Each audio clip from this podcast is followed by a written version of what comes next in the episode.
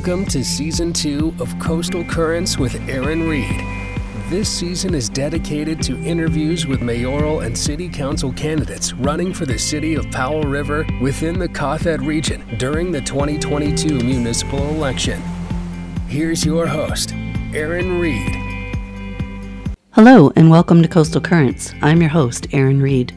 Today, joining me in the studio is Mr. Robin Murray. Robin is running for the position of counselor with the city of Powell River. Here is Robin's submission. Robin was born in a small town in Saskatchewan and moved to Vancouver to finish high school. After living in Vancouver, Toronto, and a few other places across Canada, Robin moved to Powell River in the late 90s with his sweetie, Karen. For the past 24 years, Robin has worked at a hotel for two years in the beginning, Malaspina College for three years as restaurant manager for the Culinary Arts program at Brooks High School. He started a restaurant and catering company for a short time and has been an independent contractor as a gardener, landscaper, house painter, painter, handyman for going on 18 years. He has been a board member of the Third Crossing Society and also was the chair of the Film Society in the past. Robin believes in being open and honest and thinks government should be the same being fiscally responsible, maintaining roads and infrastructure, keeping neighborhoods safe, and using common sense to look after our environment in a sensible way which doesn't cause undue hardship on residents and the city is of utmost importance to him. He believes in democracy, defending the Charter of Rights and Freedoms, the rights of residents to be heard, and standing up to discrimination. He loves Powell River and the area and wants to keep the amazing and friendly Powell River a prosperous community for generations to come. Please join me in welcoming Robin Murray.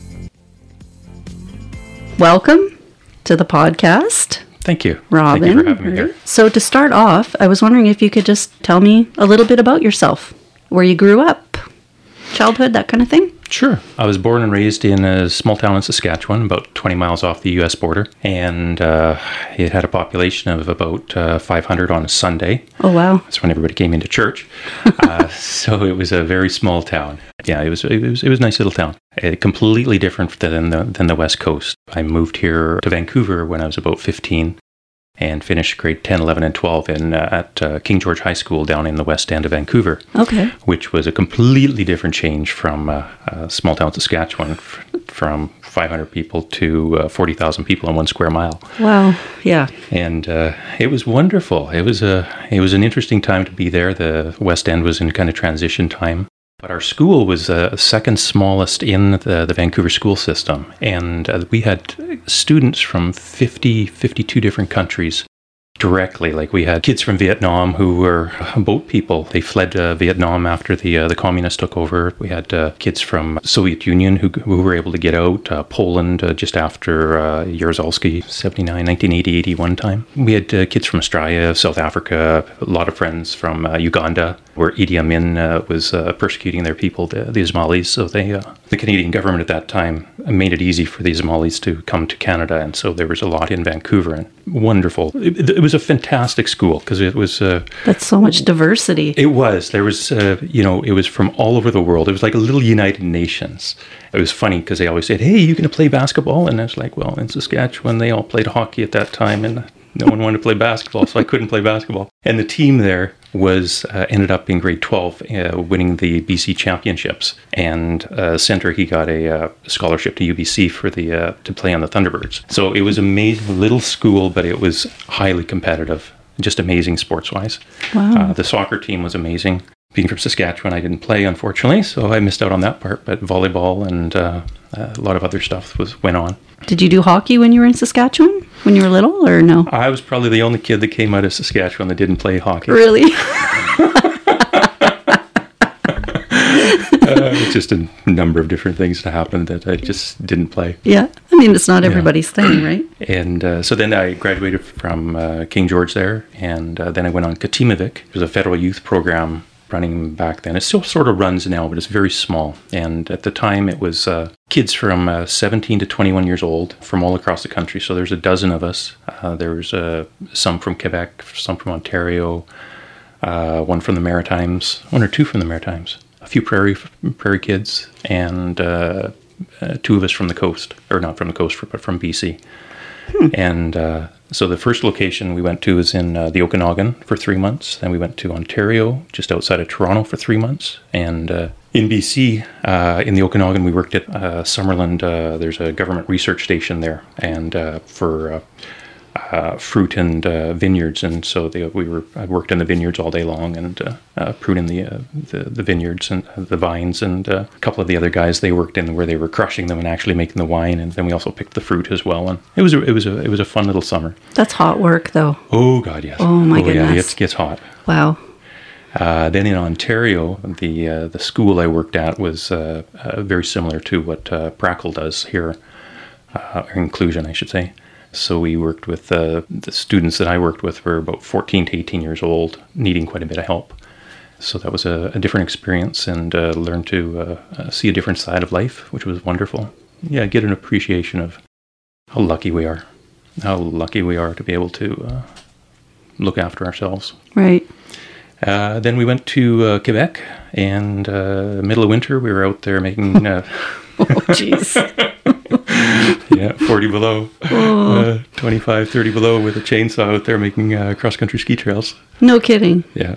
Oh. yeah. We, we hooked up the, uh, the uh, it was a big Belgian, Bel- uh, Belgian uh, workhorse to a sled.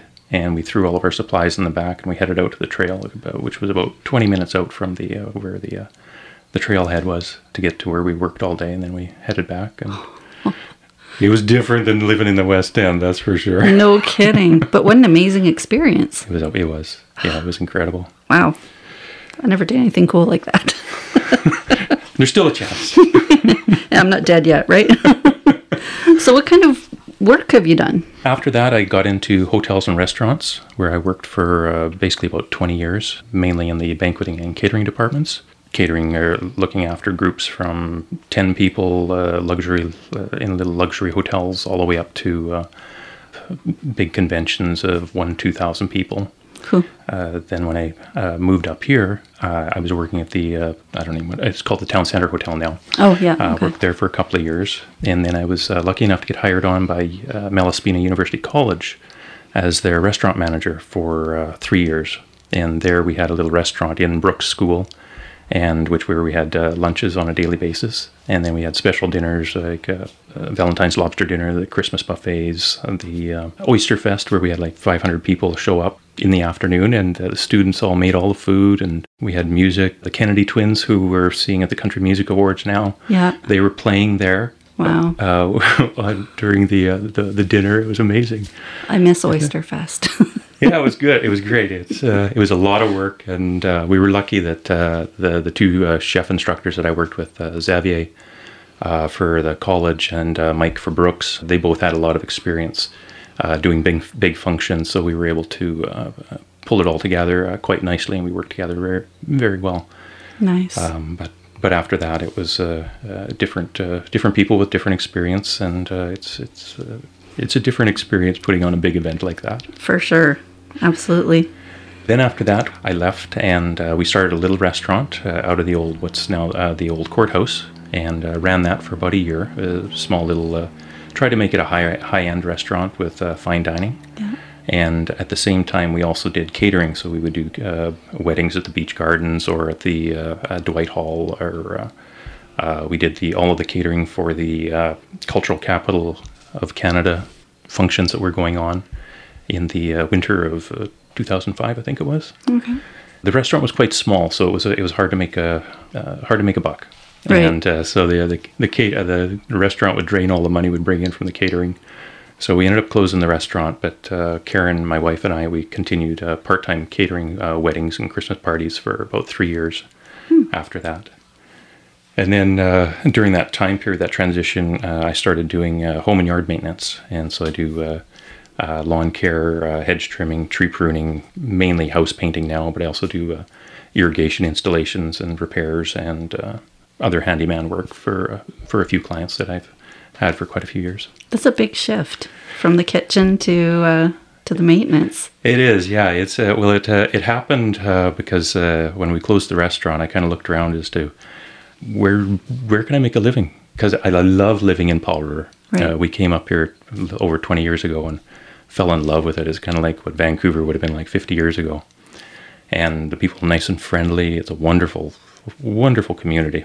We wanted to stay, and uh, so I looked around at what uh, what I could do to to make some income, and uh, I just kind of threw my hat out there, and the phone started to ring. And hey, can you cut a lawn? Absolutely. Hey, uh, I'll be over tomorrow. Okay, great. See you then. Hung up the phone. Hon, I got to go buy a lawnmower. Okay. Literally, because we just had uh, a little tiny lawn. Like our our, our yard, we've uh, taken most of the, the lawn out, and we just have a little lawn in the middle. And it's a beautiful spot. It's like a little uh, Stanley Park. It's uh, incredible uh, landscape now, but uh, we didn't have a lawnmower. Uh, we just borrowed the neighbors. Uh, so I had to go out and buy a lawnmower, and then, hey, can you cut my uh, uh, trim my hedge? Yeah, yeah, yeah, sure, I can, I can do that. So go get a hedge trimmer, and uh, just bought equipment as I needed it. Like, I didn't want to invest uh, uh, ten, twenty thousand dollars in equipment and find out it didn't work. Right. So uh, uh, power washing, uh, got the uh, power washer when it was on sale, and uh, just went out and power washed, and uh, j- everything always had to make money right off the bat. Like it had to pay for itself. Right. Uh, there was no, there wasn't going to be any uh, credit for this kind of thing. Smart way to do it. I was lucky that it's uh, there's a lot of business for it. There's a lot of seniors needing help, working people that uh, are just too busy to look after a lot of the stuff Yeah.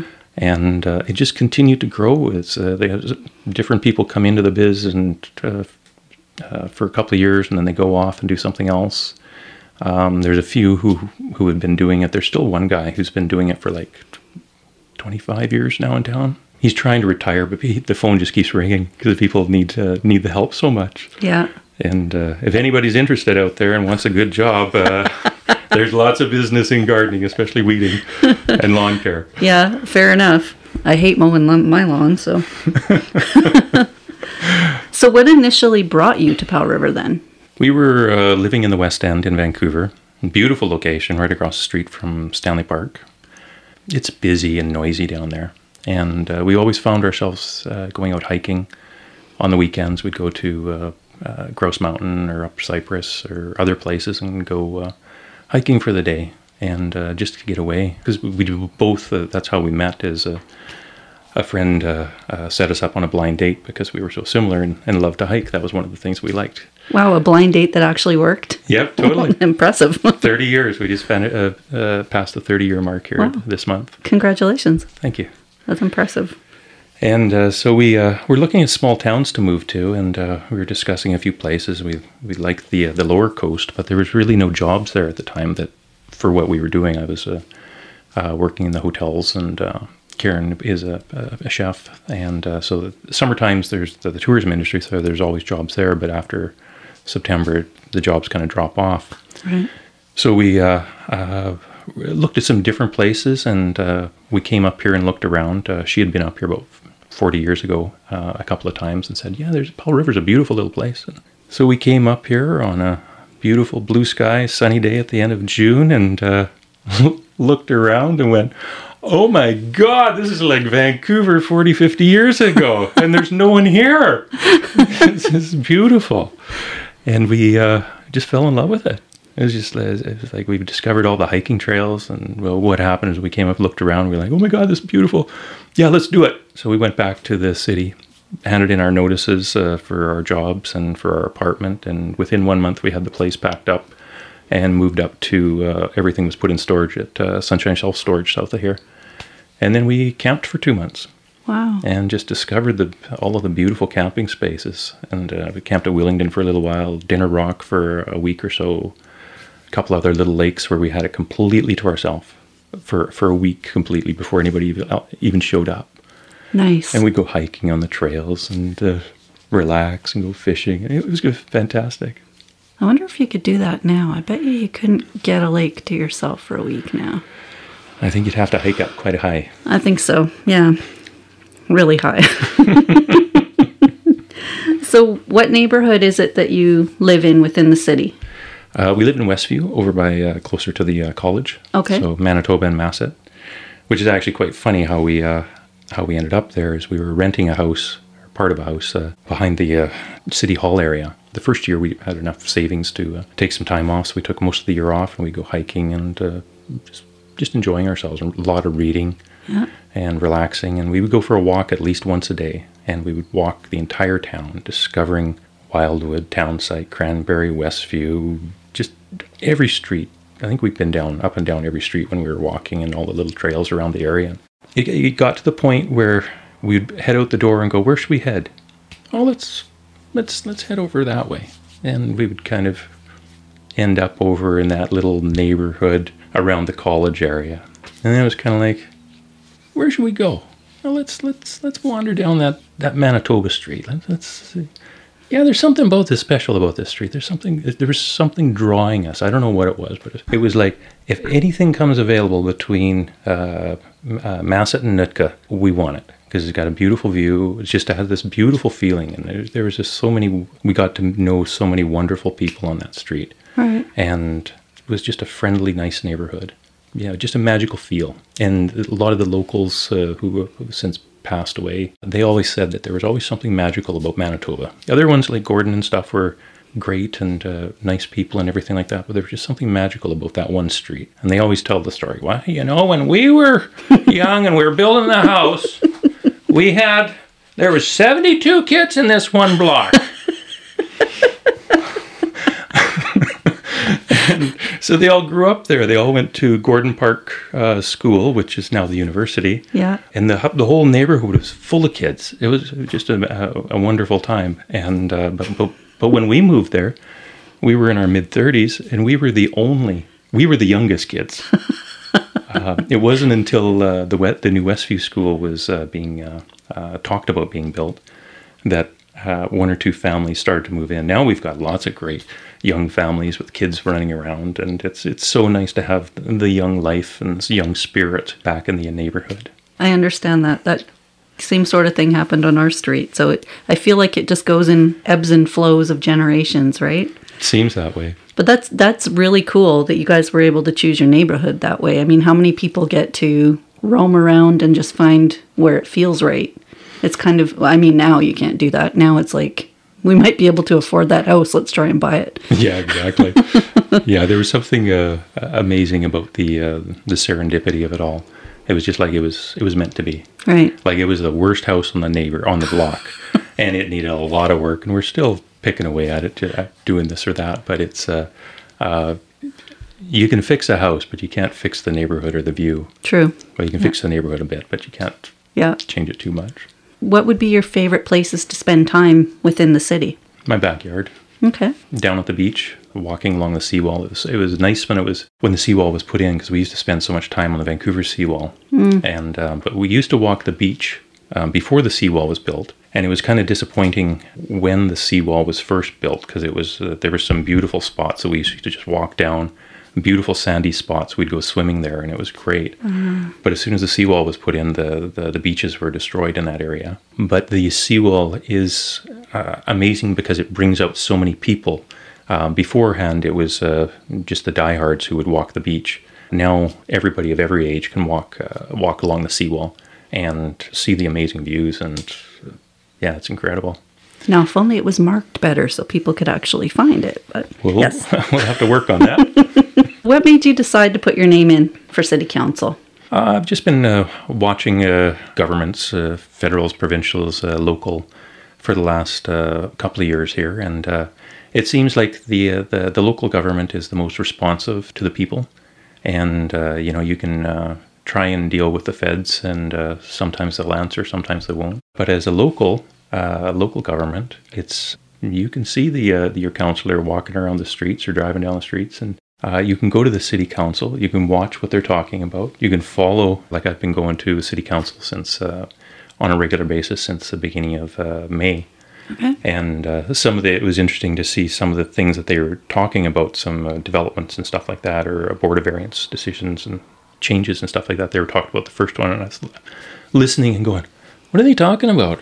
That's just, I know the building they're talking about. Well, why are they even bothering with this? And shouldn't it go a lot quicker?" And, uh, and so, in the last couple of the ones that I've been to, it's gotten to the point where they're talking about that development actually coming online or uh, the uh, they've been interacted with the neighbors and uh, you get to watch the process Right. when you go on a regular basis. I guess it's just wanting to uh, help out the community and uh, add a fresh face to the uh, to the lineup. Yeah, you definitely learn a lot more by going and listening to the conversations as opposed to just reading the minutes or seeing what's in the paper. There's a lot more that goes into just a condensed version. So, That's for sure. That's Absolutely. For sure. And it's different going to the meetings rather than just uh, dialing it in and watching it online. right. Yeah. So, with that being said, what issues are top of mind for you as you go into this election? People seem to be talking about taxes, of course. We've got very high taxes in this town. It's a beautiful town. We got to maintain it somehow. It is expensive to run. There's the uh, the worry about the the mill. What's going to happen with the mill? Because there's a lot of uh, tax dollars come in from there. Um, there's a lot of people worrying, thinking about that, worrying about that, uh, and uh, something that concerns me as well. It'd be nice to keep the taxes lower, or get a get some businesses in there, or some sort of industry to to make up for what the uh, the mill has been looking after for so many years. Like it's been uh, a little golden egg to uh, to be able to have the revenue from that to look after the town.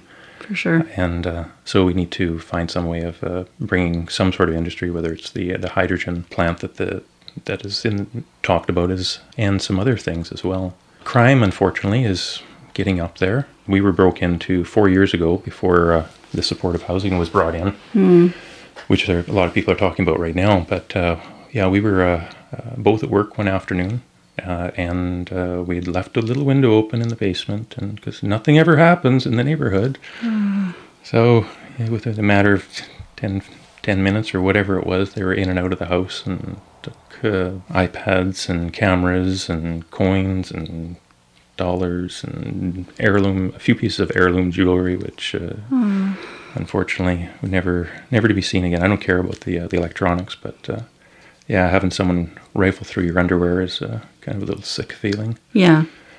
Yeah. I'm sorry that happened to you. That's, uh, Thanks. yeah, that's rough. Yeah, it is unfortunately, and there's so many, it's so much going on right now. It's uh, it's uh, would be nice to find a way of uh, controlling it. Yes. Um, it's uh, like I watched uh, Vancouver used to be. I used to when we when I lived in the West End. I'd hop on a bus and go down to uh, Hastings Street and go to Woodwards or go to uh, the Army and Navy and uh, not really think anything much of it. And it was a little rough uh, in the evenings because it was, um, but it was nothing too bad Right. during the mid 90s, the uh, crack em- epidemic uh, started, and uh, the the neighborhood changed drastically to the point that uh, I wouldn't uh, go down there at night. I had a friend who moved into a single room occupancy place, and we went down to pick him up to go hiking one day, and it was just like an eye opener. It's like, what happened to this neighborhood? It's like a people falling all over and yelling and screaming, and uh, and now it's gotten you know it's uh, the heroin uh, and opioid epidemic has just caused the area to go crazy Right. and I see a little tiny bit of that happening here, and I, I, I hope to be able to do something to uh, slow it down or stop it, hopefully, and uh, keep our beautiful little town the way it is, because it's it is a little gem, it's a little piece of paradise here, Yeah, for sure. and we need to protect it. Are there uh, certain strengths that you possess that you feel would be really valuable to have around the council table? I listen well. I'm honest. I can make a decision.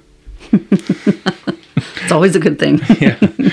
Well, it's uh, you know, it's uh, when we when we closed the restaurant down, I had to look eight people in the eye and say, "I'm sorry, I have to let you go because there ain't enough business to keep it, the doors open." And doing that is quite hard, but Yes. uh, sometimes a decision like that has to be made. yeah, the tough decisions. Yeah. I know myself as a voter, I always hope that what I see around the table when the election's done is a very varied variety of people around the table because lots of different perspectives are really important to represent a community. On the flip side of that, often what happens is conflict arises. So, how do you deal with conflict? I get along with most people fairly well, quite well. Working for 20 years in the hotel and restaurant industry, uh, you're uh, trained to uh, to deal with people and Right. to uh, look after people. So, on that kind of end of things, uh, I am very diplomatic. You have to be there has to be a given a give and take, and uh, you have to be able to look at the other side of the story too. And I, I always try to look at the other side of the story, like this the name change. Is a huge issue for a lot of people. Yeah.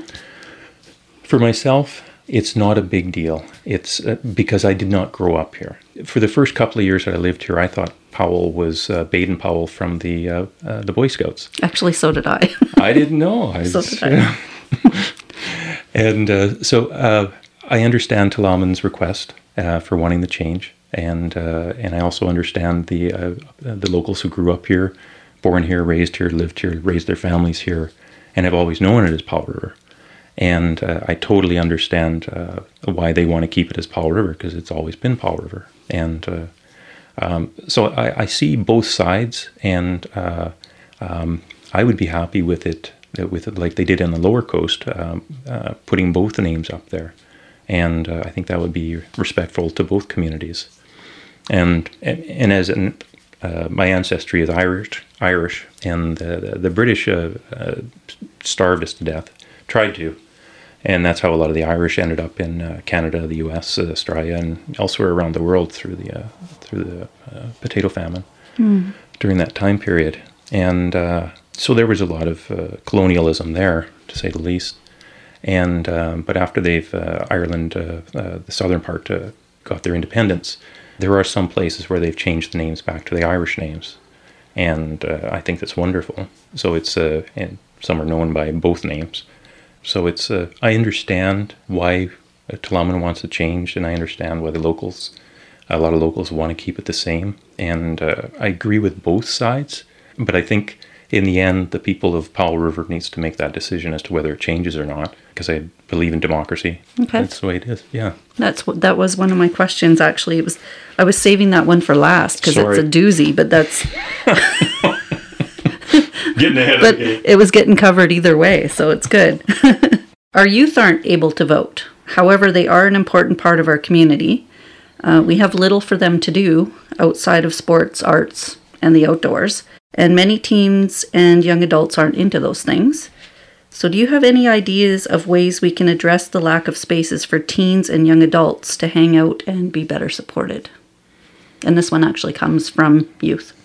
Excellent. yeah, that's a good question. It's uh, I think the first thing is uh, uh, turn off the TV, put the computers down, put the laptops down, the uh, iPads and the uh, your phones. Go outside, enjoy the beautiful scenery of this area, and and realize how lucky we are to live here. How lucky you are to live here. This is paradise, absolute paradise. People from around the world would literally die to be here. A lot of people, and. It's easy to look out and go, oh, there's nothing to do. And, you know, as a kid, I used to do that too, I'm sure. Um, but uh, when I got, when it's funny, when I moved from uh, like Vancouver, there's everything going on. I got into hiking and got into canoeing, uh, got into uh, all of the outdoor stuff. Like it was that, that was my plan was to be an outdoor instructor. I was going to go to Cap College and take the outdoor rec program and life changed and I ended up not doing it. but uh, I just do it on my own. There's, you know, it's it's. Uh, I think it's uh, people want are always like watching TV is like uh, watching the Kardashians and like, oh my God, their life is so wonderful. They Look at the they've got everything going on. Yeah, well, it's all fake. okay, um, learn to appreciate what you have and how lucky we are to live in this beautiful spot. Hang out with your friends, get to know your friends. Yeah, I think that there should maybe be a, uh more uh, like a youth uh, a youth center. Um, there should definitely be a youth center or something like that on a permanent basis, hundred percent. Not necessarily for games or whatever, but you know you could have uh, learn how to build computers and uh, build robots, uh, like a, a a maker lab, Yes. something yeah, like a, ma- yeah. a maker lab. That would be really cool. I don't know. What do you What do you want to do? I know. I think back when I was growing up here and I was a teen, we had an arcade with a pool hall. So there was an indoor space to be. The mall was open till nine o'clock on Friday nights, so the mall was a dry place to be. At this point, right now in 2022, there isn't an indoor space for teens to gather and hang out. So they go to the beach and they party. Goes back to your crime, your crime issue to a point. I mean, most of our youth are really good. Most are awesome. But when they get bored and when they've got nowhere to be, that's when sometimes they make their own fun that's not what we like. So This is true. yeah. that's definitely where their question came from because I know the, the children and the teens that I spoke to had said that, you know, there's a lot of focus in elections on seniors because we have such a large senior population in town, but I think they feel like they get forgotten about a little bit in the shuffle. So, Yeah, it'd be nice to have uh, uh, funding available to uh, to have a center like that for them. Like in Vancouver, we used to have uh, uh, neighborhood houses, and uh, it was uh, it was uh, I'm not sure how many. There's eight of them the time. Um, yeah, but we had one in the West End called Gordon House, and uh, uh, one of the things that they ran out of there was the uh, the youth program, and uh, that's where we got into where I got into uh, the uh, uh, hiking and canoeing, and uh, they would take us out camping and. Uh, uh, cross country skiing and uh, all kinds of different stuff. It was, it was awesome. But then, then during the daytime, they had uh, programs for young moms and for families, for immigrants coming in, and uh, really tried to help out uh, people in different ways. And uh, so, you know, we've got a number of different buildings in town here which are sort of empty. They would make great. Even the rec complex, it could be there's space there to to do something on a uh, for a youth basis. yeah. Okay. Thank you. Next question. Have you read the 94 calls to action put out by the Truth and Reconciliation Commission of Canada? And how do you think our city is doing with regard to truth and reconciliation? No, I haven't. Um, I haven't gotten around to it. I, I read I read a lot, but I haven't got to there yet. I think uh, the Powell River is doing very well uh, on truth and reconciliation. Of course, there's always room for improvement. I think life is all about uh, moving forward and reflecting on the past, uh, learning from history. Uh, I think that's one of the big problems is people don't learn from history. They just kind of uh, look at it and move on and don't really realize uh, what's happening now Right. yeah, I think you know it's there's room. There's always room for improvement, and there's uh, we need to learn to work together. You know, we're all human beings. Uh, there was a lot of crap that the uh, the federal government did over the years, and provincial governments as well. Um, and they also uh, during uh, World War One, um, they they interned the the Ukrainians and uh, Eastern Europeans because they were enemies of the state. WW2, they uh, interned the Japanese, all wonderful people, but they were interned because they were considered to be enemies of the country, Right. which was wrong. It was totally wrong. And uh, but what has happened with the Aboriginal peoples is uh, a, a lot of wrongdoing on parts of the government and uh, some of the churches are, are some people in the churches. There's a lot of healing that people need to do. Yeah, there's a lot of evil that people have definitely done to each other. Oh, look at that. One major concern of electors is rising taxes. We talked about that. the question I've been asking is if you have any ideas on how taxation could be held without cutting current services. That's a tough one. You know, everybody wants. Uh, a lot of people com- complain about the cost of the the fire department, and there's going to be a, a referendum on the new fire hall. The old fire hall is old. It like we need something new. A really nice one, uh, you know, uh, getting a Cadillac. Uh, I'm not sure, but uh, you know, a, a good Chevrolet or a nice old, a nice Ford would be great. uh, along those lines, uh, like we definitely need a new one because this old one is inadequate, totally inadequate. People complain about wages. There's a lot. There's been a lot of downloading uh, from the provincials and the federal governments, and uh, so like with the fire department, they go out to every uh, call that comes in for the for the ambulance. And I have to say that I am totally thankful for uh, them being here and being able to help. Like the summer, we had uh, beginning of the summer, my, my wife was in an, an accident and uh, badly broke her leg quite badly.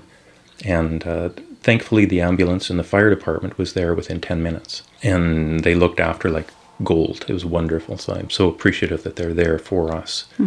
Is there room for improvement to reduce some costs somewhere along the along the line? Yeah, I think so. That's something we have to look at. But uh, you know, when uh, when you need them, you're really appreciative that they're there. Yeah. And the reason that the the, uh, the fire department goes out to all of these is because the, uh, the provincial government has uh, cut back a lot of stuff, so they downloaded stuff, and they've done other mandates and stuff like that. Like the uh, the ambulance service, we're down to one full time throughout the day and only one half time, uh, like th- throughout uh, just during daytime. Uh, whereas uh, in times past, there used to be three uh, three ambulances on call. So if something happens north of town, something happens in town, something happens south of town, or two things in town, somebody's got to help. Yeah. And you add the overdose crisis into that, and there's a whole lot more traffic for Yes. for the ambulance. yeah, Yeah, that's something to certainly look at. yeah. And it's funny you brought that up because my next question was to ask you about the new emergency services building because it is contentious for some people, but you've covered that topic. So, and the next question I had, and actually my last question, was about affordable housing and crime. And so we've already talked about crime, but do you think council has any any play in the affordable housing issue? I've been listening to a few things in some of the uh, council meetings, and uh, one of them they're talking about is uh, creating a housing authority uh, where it would be uh, uh, we would provide the land, and I guess through because we're a, a city, we have can get financing easier than a lot of places.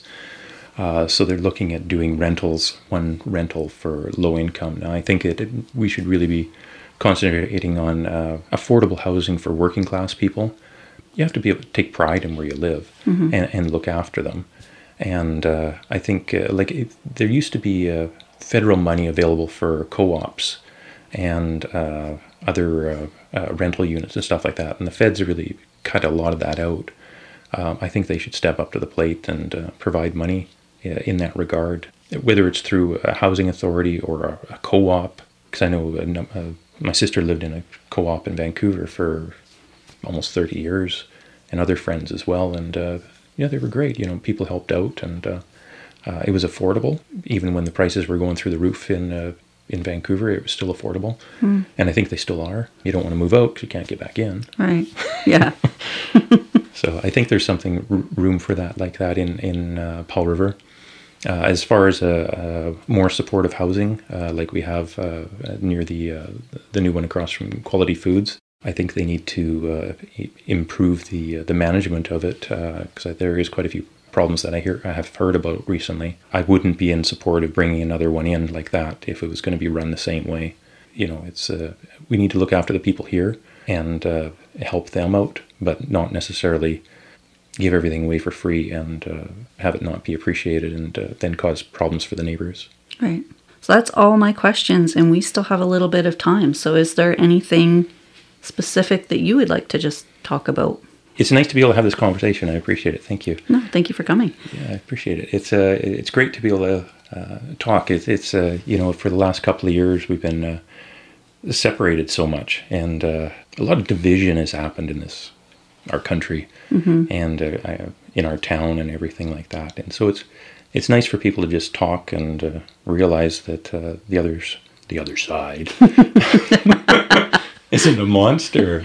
You know, we're just all human beings trying to uh, make a make a living and have a life and uh, provide for our families and uh, be kind to one another and uh, just bring people together. I, it would be it's so it's so nice to see this this summer the the festivals that have happened. Uh, and uh, like a Blackberry Fest, I saw in one picture, and it was just a sea of people again.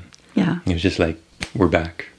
It was wonderful, and so yeah, it's nice to be able to have people coming together again, listen to music, and getting together for different festivals, and uh, which is the, the one thing that I really missed about the last two years is uh, being able to get together with uh, people and listen to music and just hang out and laugh and not worry about everything. And uh, it's been good. It's, it's nice that Powell River's kind of coming back to uh, coming back to normal.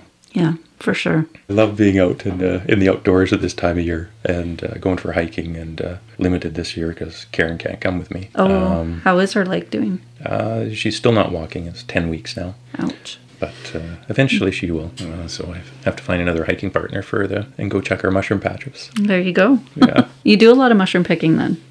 Fair boat. Yeah. Fair, yeah, we'd usually go out every weekend and uh, go uh, go check a few patches and uh, find our chanterelles. Uh, we've never found a never found a pine that I've that I know of, uh, or any of the other ones. Uh, but we've always uh, it was one of the first things we did when we first started uh, up here. We went hiking and uh, we would bring back a, ba- a bag of mushrooms, and uh, Shelly Shroom Shack would. Shelly there would uh, tell us which ones were the right ones and which ones uh, to toss out and uh, what to look for. So it took us a few times, but now we're able to find the, the golden mushrooms. Nice. Yeah, Nice. it's beautiful. Well, thank you so much, Robin, for coming and, and chatting with me. And uh, this has been great and really informative. So thank you. You're welcome. Thank you very much for having me here, and I really appreciate uh, this opportunity. And that's it for this episode of Coastal Currents with Aaron Reed featuring Mr. Robin Murray. I'd like to thank Robin for taking the time to join me on the podcast and letting us get to know a little bit more about him and where he stands on the election issues.